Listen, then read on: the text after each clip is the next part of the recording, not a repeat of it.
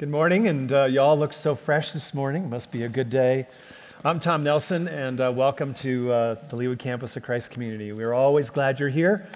Uh, we don't take that for granted. We trust that you'll sense Jesus' presence here, and uh, wherever you are in your life and in your stage of life and journey, know how much you're welcomed here. We're so glad you're here. One of the most riveting books I've read in the last year is the book Unbroken. Maybe you've read it. Uh, written by Laura Hillenbrand. It has been a bestseller. And one of the reasons I think is because of her not only brilliant literary style, but she gives us a window into perhaps one of the greatest generation's greatest heroes, Louis Zamperini. And if you have followed this book, and again, the ensuing movie that came out this past year, you know that Louis Zamperini was a person of extraordinary strength, not only as an Olympic runner, but his ability to survive a Japanese imprisonment uh, as a POW in World War II is stunning. The movie Unbroken, however, uh, portrays a little bit more of his life. And one of the things that stood out to me was this amazing, almost superhuman strength that Louis had.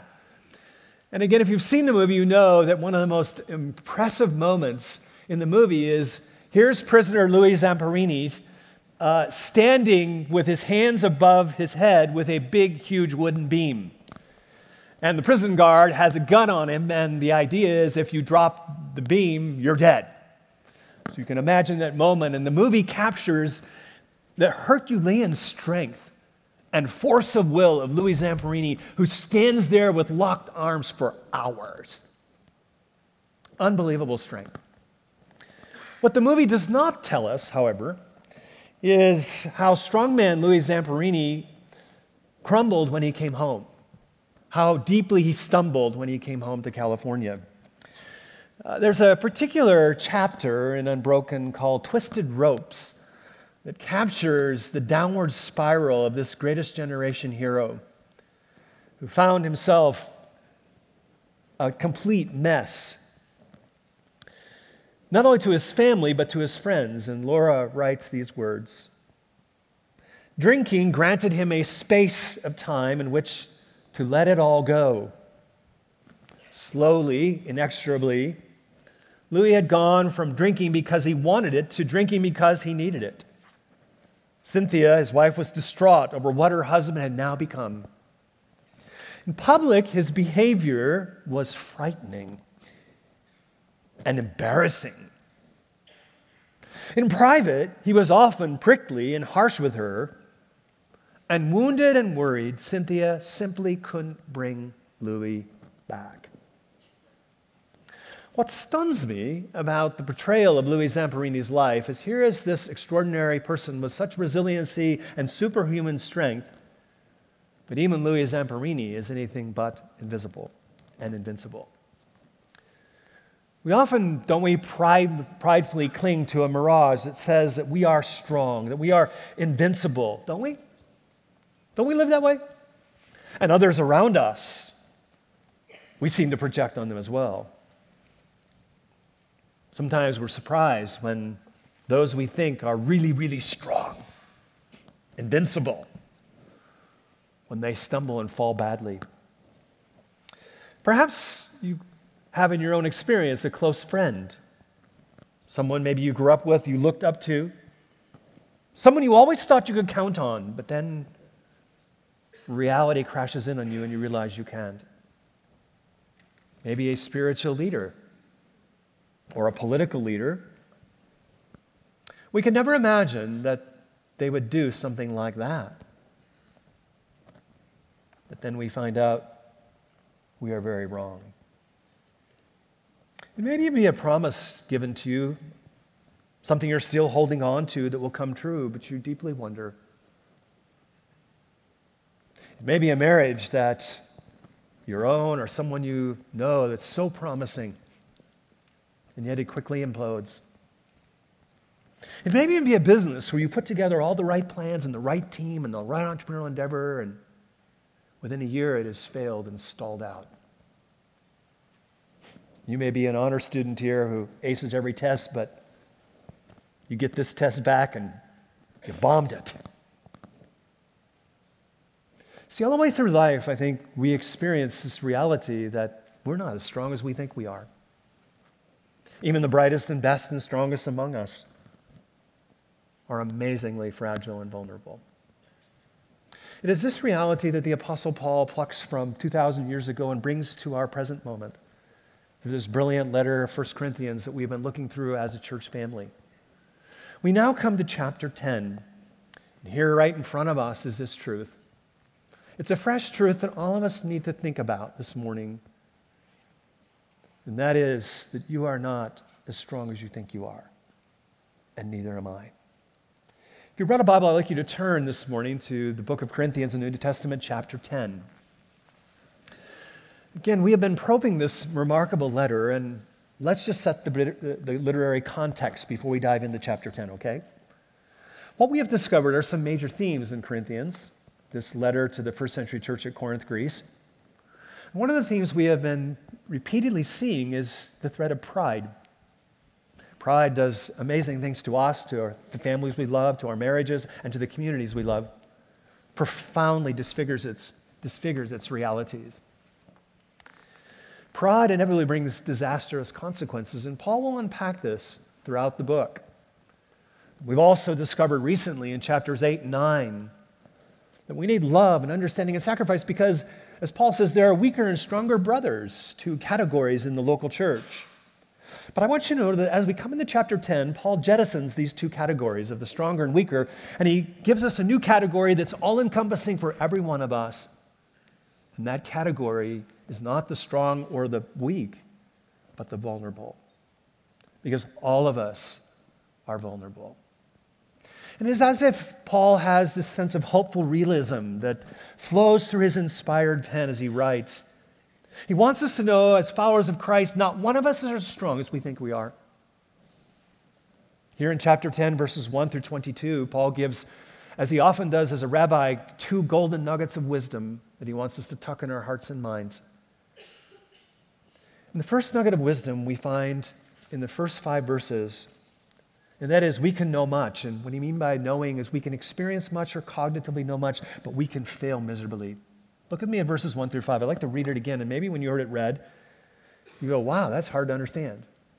Uh, I've uh, done a lot of study of the Bible, and I have to say, this first verses are kind of hard to figure out, aren't they?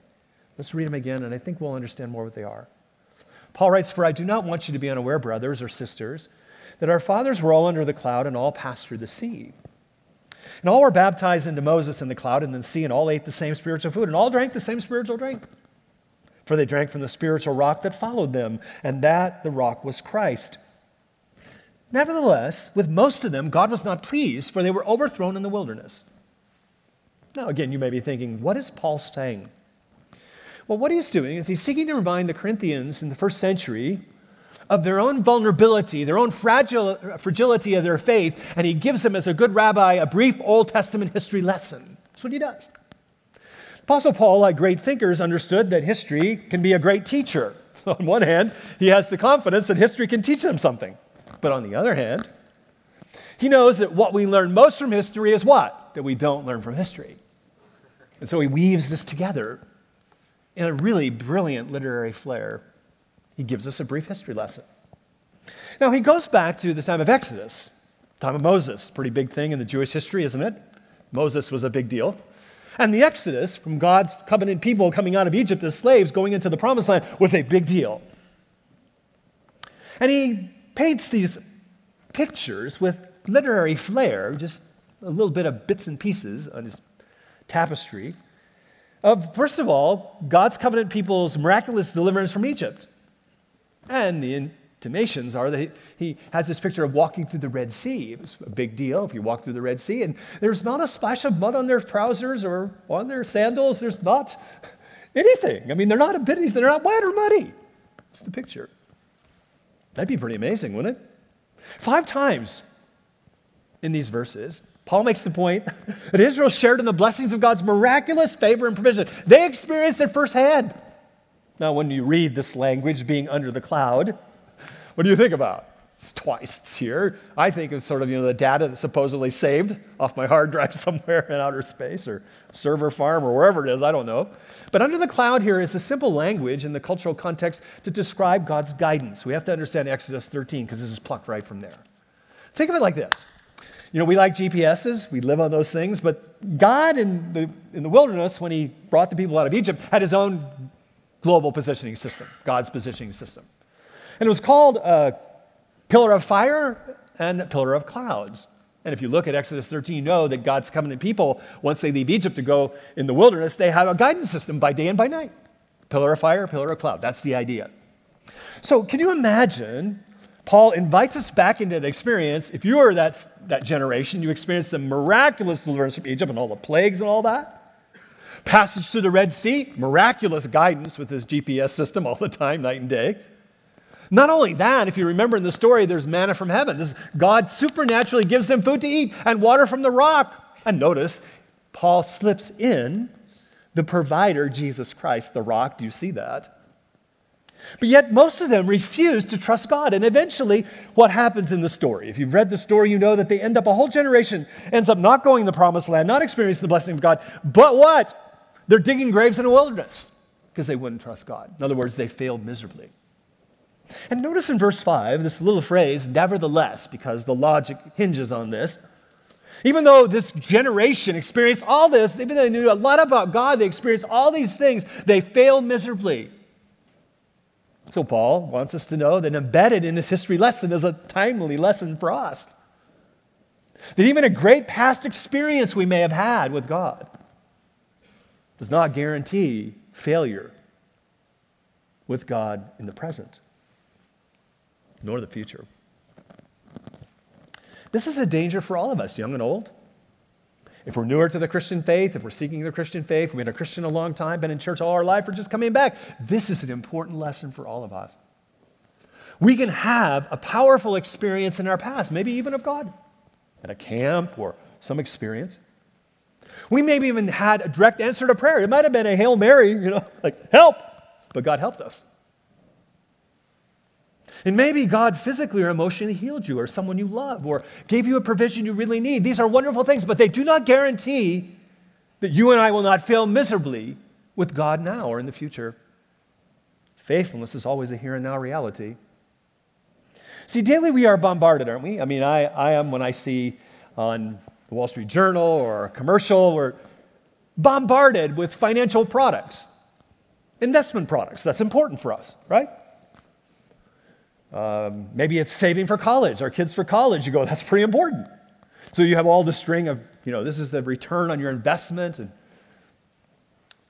also a commercial. You might hear a commercial of some kind, an audio commercial, and you know at the end, whether it's written or audible, you have this little fine print. Have you noticed? And the fine print inevitably says this past results don't guarantee present or future results. And this is what Paul is saying using the history lesson. He's saying, hey, look at this. This great experience with God, present failure, future failure. That's what he's saying. And notice in verses 6 through 11, he frames this text around the word example. It's bookended example, example. He wants us to know, to look back at history and learn something from it. And he gives four examples verse 7, 8, 9, and 10. Bing, bing, bing, bing. So that's what he's doing. Verse 7, he points out the drunken revelry when God's coming to people worship the golden calf in the wilderness. Pretty bad deal. Wow, that's a blow.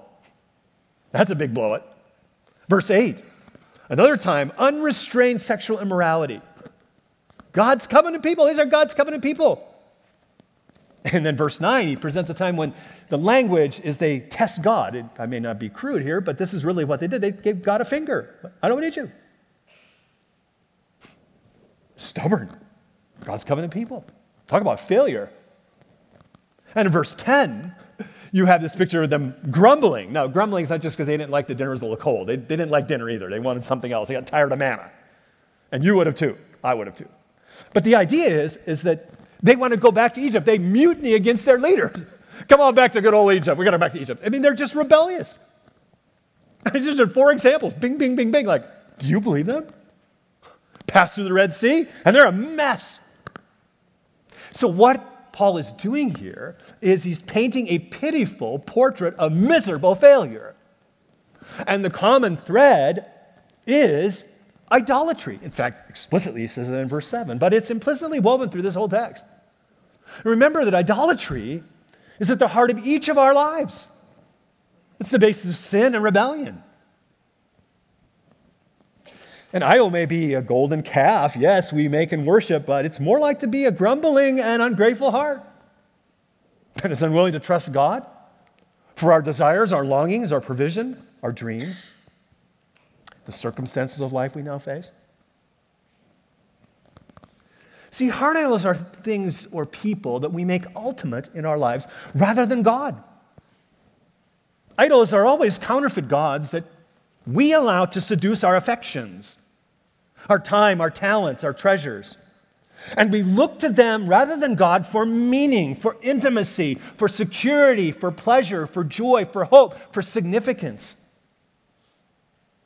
Puritan writers of that era used to describe the human heart as an idol factory. That's your heart and mine. We're awfully good at idols. An idol may be a child, hmm. a spouse, a girlfriend, a boyfriend. An idol in our heart may be a savings account or an investment portfolio. It's something, something we simply love too much, more than God. An idol may be a pleasure like food or wine or sports or music or sex that we love too much.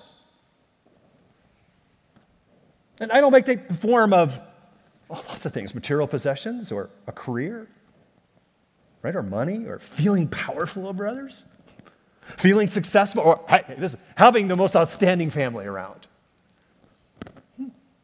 Or at school, right? Popularity, or good looks, or even religion. See, there are many idols that beckon for our affections and allegiance. But all idols have one thing in common idols inevitably promise much and deliver little. Idols always hijack the rightful worship of God in our lives. That's their focus. And they eventually lead to disappointment in your life and mine, regret, and ultimately despair. Idols are the ultimate Ponzi scheme. And this is what Paul is saying. So let me just ask. Question I asked myself this week Tom, what are the idols enticing my heart's affections away from God? Let me give you a couple questions to reflect on. First, who or what can't you survive without? It's usually a pretty good indicator you're on an idol trail. Is it a person? Pleasure? Possession? Job? Career? A dream you're pursuing? Is it the desperation in your heart to know that you matter to someone? Or is it the pain of the past? Second question Who or what do you think about and talk about most? Family, job, money, investments, retirement security, your health, trying to control others, and we can make a long list, can we? The truth is that what you and I really can't live without is an intimate relationship with God. We were designed to know God and be fully known by Him, to be loved by Him. And Christ came to this sin ravaged planet, to your life and to mine, to redeem us the deepest longings of your heart and mind, can only be satisfied in our Lord Jesus Christ. Yet all of us pursue other heart loves, don't we? Rather than the greatest lover of our souls. See, we can know much and fail miserably. But there's a second nugget of wisdom Paul unpacks for us, and it's in verse 12. We can think we are strong, really strong and we can fall greatly. Look at verse 12. Therefore, and therefore again, is the logical crescendo of the first 11 verses. We must not miss its importance. Therefore, let anyone who thinks that he stands take heed lest he fall. Paul is giving a warning, isn't he? A shot across the bow. He says, unguarded strength is actually a dangerous weakness. Watch out. See, just when we think, think we've got life figured out, we've got things figured out, our spiritual life is going great, we are very vulnerable and we're ready to take a tumble at any moment. One of the things I love to do is to climb mountains. I love the fresh, well, it's often thin air that I have to breathe hard. I love the Rocky Mountains. I love climbing them. I love the smell of the spruce. I could go on and on. It's beautiful. And I love climbing 14,000 peaks, at least once when I'm there. When I get to the top, it's agony getting up there. But if you're a novice hiker or a seasoned hiker, there's a difference. Because a seasoned hiker knows that the greatest danger in climbing a mountain is not going up, it's going down. Now, there are many reasons why they can say fatigue, but generally when we go down, we think we've already conquered the mountain. And we become careless and overconfident. See, overconfidence and carelessness and spiritual pride is dangerous in a faith journey, too. I don't know where you are in your journey, but I know you and me both are very vulnerable in it. Paul says, Don't let your guard down. And you hear the echoings of Old Testament wisdom all the way through 1 Corinthians. Here's Proverbs 16 18. Right? We use that language. Pride goes before the fall. And in Proverbs 16 18, we hear these words Pride goes before destruction, and a haughty spirit before a fall. Kids, one of the, my favorite stories in the Old Testament, it was when I was a kid, and I'm still a kid at heart, is David and Goliath. Isn't that an amazing story? All of us know it, don't we, at some level? I mean, you imagine here's Goliath. The writer Samuel is brilliant how he presents it. Here's Goliath. He gives us a description of this Tower of Terror, this incredible Hulk, Terminator, whatever mixture this guy is. 10 feet tall, 140 pounds of bronze armor. He defies all the armies of Israel for 40 days. and then there's this little five, whatever foot teenage boy. You imagine that? David, who comes with this little slingshot. And Goliath must have thought, I'm too big to fall. We hear a lot of that, don't we? Whack! One stone, forehead, bam! That's it. I just love that. But it also haunts me. Because we may not be physically that strong, but we might be that arrogant and overconfident and careless. We may think because we know the Bible well, because we've been a Christian for a while, because we've been in church, we wouldn't fall like that person or fail that way. Watch out, Paul says. So, wherever we are in our spiritual journey, each one of us here this morning is very vulnerable to temptations, many snares and idolatry, seductive, enticing appeals. So Paul wants us to be sober, but hopeful. We can learn from past mistakes, but we need to understand to trust God in the present to empower us and protect us. Look at me at verses 13 through 14. Paul says, No temptation has overtaken you that is not common to man. God is faithful, and he will not let you tempt, be tempted beyond your ability. But with the temptation, he will provide the way of escape that you may be able to endure it. Therefore, my beloved, flee idolatry. You notice how Paul weaves together both encouragement and exhortation. We can know much and fail miserably. We can think we're strong and fall greatly. We need to know, Paul says here, we're not alone in our temptations. We need to know God is with us to help us in our temptation, whatever that is. We need to know also, Paul says here in this text, that we need to know God allows temptations in his sovereign plan to come into our life. And we need to know how to escape temptation's relentless grasp. Notice what the text says God will provide a way of escape. But what is the primary escape route? It is fleeing. God opens the door for us to flee, but we still have to make a choice. And the question is will we run through that door? See, behind every temptation we face, everyone, whether, let's just think about some premarital sex, extramarital affairs, gambling, maybe pornography, maybe it's gossiping or lying or stealing or slothfulness or workaholism, manipulating others. We can just make a long list, couldn't we? Behind every one of those idols, those temptations, there is a counterfeit God masked that wants us to worship it. It has been wisely said, I think this is really brilliant actually, that every man who walks in a brothel is seeking God. The problem is, all he is going to find is a mirage of despair from a false idol. Let's take a closer look at temptation. All of us wrestle with this. General Westmoreland in the Vietnam era, brilliant general, said this. I love this. You always view the hill from the vantage point of the enemy.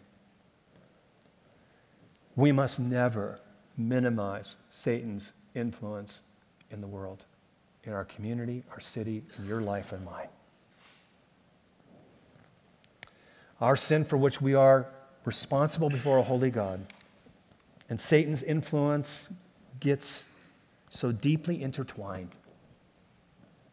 You and I need to know how Satan works. He was defeated on the cross, but he's not vanquished fully yet. Satan has three big weapons. Do you know that? Scriptures teach us this temptation, deception, and accusation. In his outstanding new book called The Crucified King, I commend it to you. It's one of the best books I've read in the last couple months. Jeremy Treat unpacks this with brilliance. The evil intertwining of the evil one. And he writes these words. I think we have it on the slide.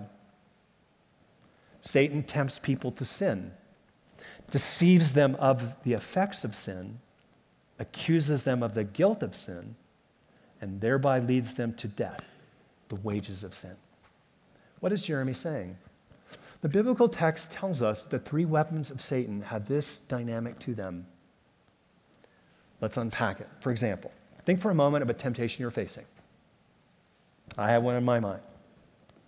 Think about tomorrow. Think about this week, maybe today, temptations you're facing. How does the evil one work? First, temptation. Temptation has thoughts that are placed into your mind, masquerading often in rationalizations like, it's only stretching the truth a little. No one will know. You know, you, you deserve to have your needs met. You deserve to feel loved. You've been working hard. You, you, deserve to feel understood. Once temptation presents its enticing bait, then deceptive thoughts blind you. As Jeremy says, to the effects of that temptation, to the consequences. And Dietrich Bonhoeffer said, when Satan strikes, God becomes completely unreal to us. It's true. Deceptive thoughts we buy into, like, go ahead, it won't hurt anybody. No one will know. Have you ever done that? I'll, I'll just try it this one time. Come on, it's no big deal. Everyone's doing it. And you could list all those. You know those. Have you played those in your mind and heart? And as soon as we buy in from temptation to deception, when we take temptation's bait, the hidden hook of regret sets in. And Satan bombards us with his third arrow temptation, deception, and accusation. You ever do it? Look at what you've done. What a hypocrite you are. You're worthless. You're unlovable. You always fail. How can you be a Christian and think that or do that? Shame on you. Shame on you. Do you know how Satan works? Are you discerning of his tactics? And do you know how temptation works? The writer James helps us understand that. In James chapter 1, verses 14 through 15, we read these words. But each person is tempted when he is lured and enticed by his own desire. Then desire, when it is conceived, gives birth to sin. And when sin is fully grown, it brings forth death. What is he saying? Let me translate it. There's a progression to temptation in your life and mine. This is how it goes. I want that. I want that. And it moves from that. That's the enticement of then it moves to that. I'm going to do this. That's the birth of sin, James talks about. And then there is death. And we say, I wish I hadn't done it. Temptation begins. I want it. I'm going to do it. I wished I hadn't done it. The rush of exhilaration greets us with a sneer, with the reality of painful regret. So, how do we deal with temptation? Let me respond to this text with three points of application that are specific. First, we need to worship rightly. Worship rightly. At the heart of temptation's battle, dear friends, there's all kinds of things going on, but the heart of temptation is about worship right worship or wrong worship. We become what we worship, either for our ultimate ruin or our redemption. Ever since Satan deceived Eve in the garden long ago, to not trust God, it was all about worshiping wrongly. Once Eve got that wrong and Adam got that wrong, all hell broke loose on this earth in your heart. The good news of the gospel, however, gives us hope, doesn't it? that we can once again worship rightly that Jesus Christ's atoning death on the cross, his glorious resurrection from the dead, now make it possible for us not to be idol worshipers anymore, but true God worshipers in spirit and truth. It's not on the basis of anything we have done or could ever do, but on Jesus' completed work on the cross that satisfied the righteous wrath of a holy God against sin and defeated the powers of evil the one who makes possible the forgiveness of sin and new creation life. See, the good news of the gospel forever stamps on our hearts. Don't miss this that we are greater sinners than we could ever care to understand or admit. And also, we are more loved than we can ever imagine. Without embracing the good news of the gospel, without trusting Christ as your Lord and Savior, you and I have no power or hope to withstand the temptations of our own sinful nature, as well as those barbing arrows of the evil one. We have no chance. But with Christ, we have the power available to us to flee from temptation's grasp and to turn our back on Satan's accusations.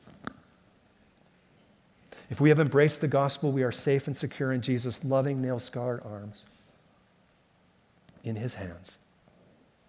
We have a new master and a new identity as apprentices of Jesus and as children of the King. Worship rightly. Secondly, walk humbly. The closer you walk with Jesus,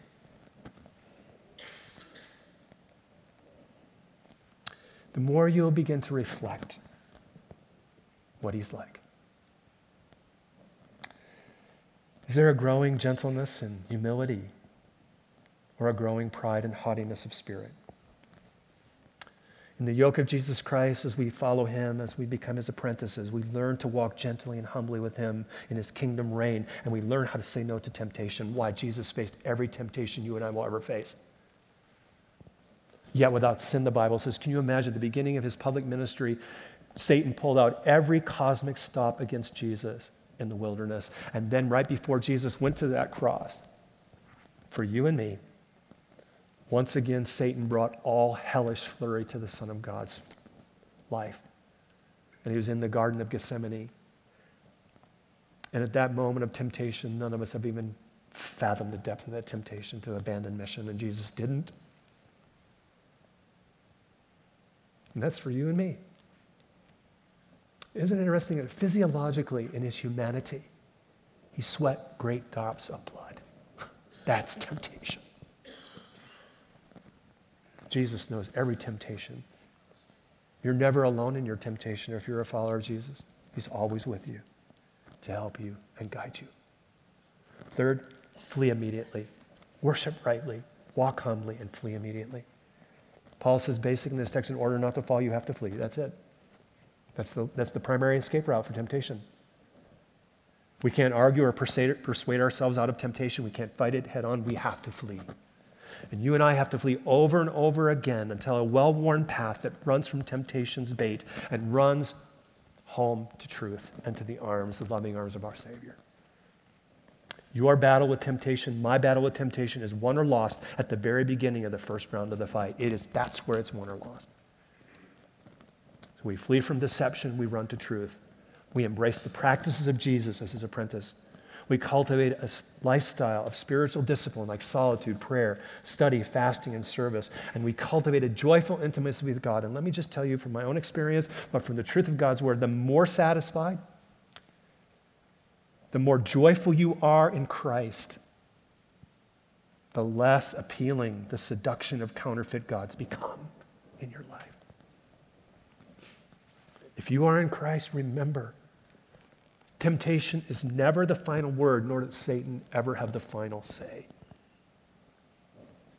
In her book Unbroken, Laura Hillenbrand describes Louis Zamperini's great fall, yes, but also his great change when he hears Billy Graham the evangelist present the good news of the gospel, and Laura Hillenbrand describes the moment of transformation in Louis Zamperini's life. She writes this Resting in the shade and stillness, Louis felt profound peace. When he thought of his history, what resonated with him now was not all he had suffered, but the divine love that he believed had intervened to save him. He was not a worthless, broken, forsaken man anymore. In a single silent moment, his rage, his fear, his humiliation, and his helplessness, helplessness had fallen away. That moment, he believed he was a new creation, and Louis softly wept. We are not as strong as we think we are. But Jesus is much stronger than we can ever imagine. Let's go to his arms, his loving arms. Let's pray. Heavenly Father, we all feel the fragility of our lives, our inclinations to wander from you. So bring hope and comfort to every heart and bring conviction where that is needed. In Christ and in Christ alone, we find strength. And may we run to your loving arms, your gracious arms, and find rest.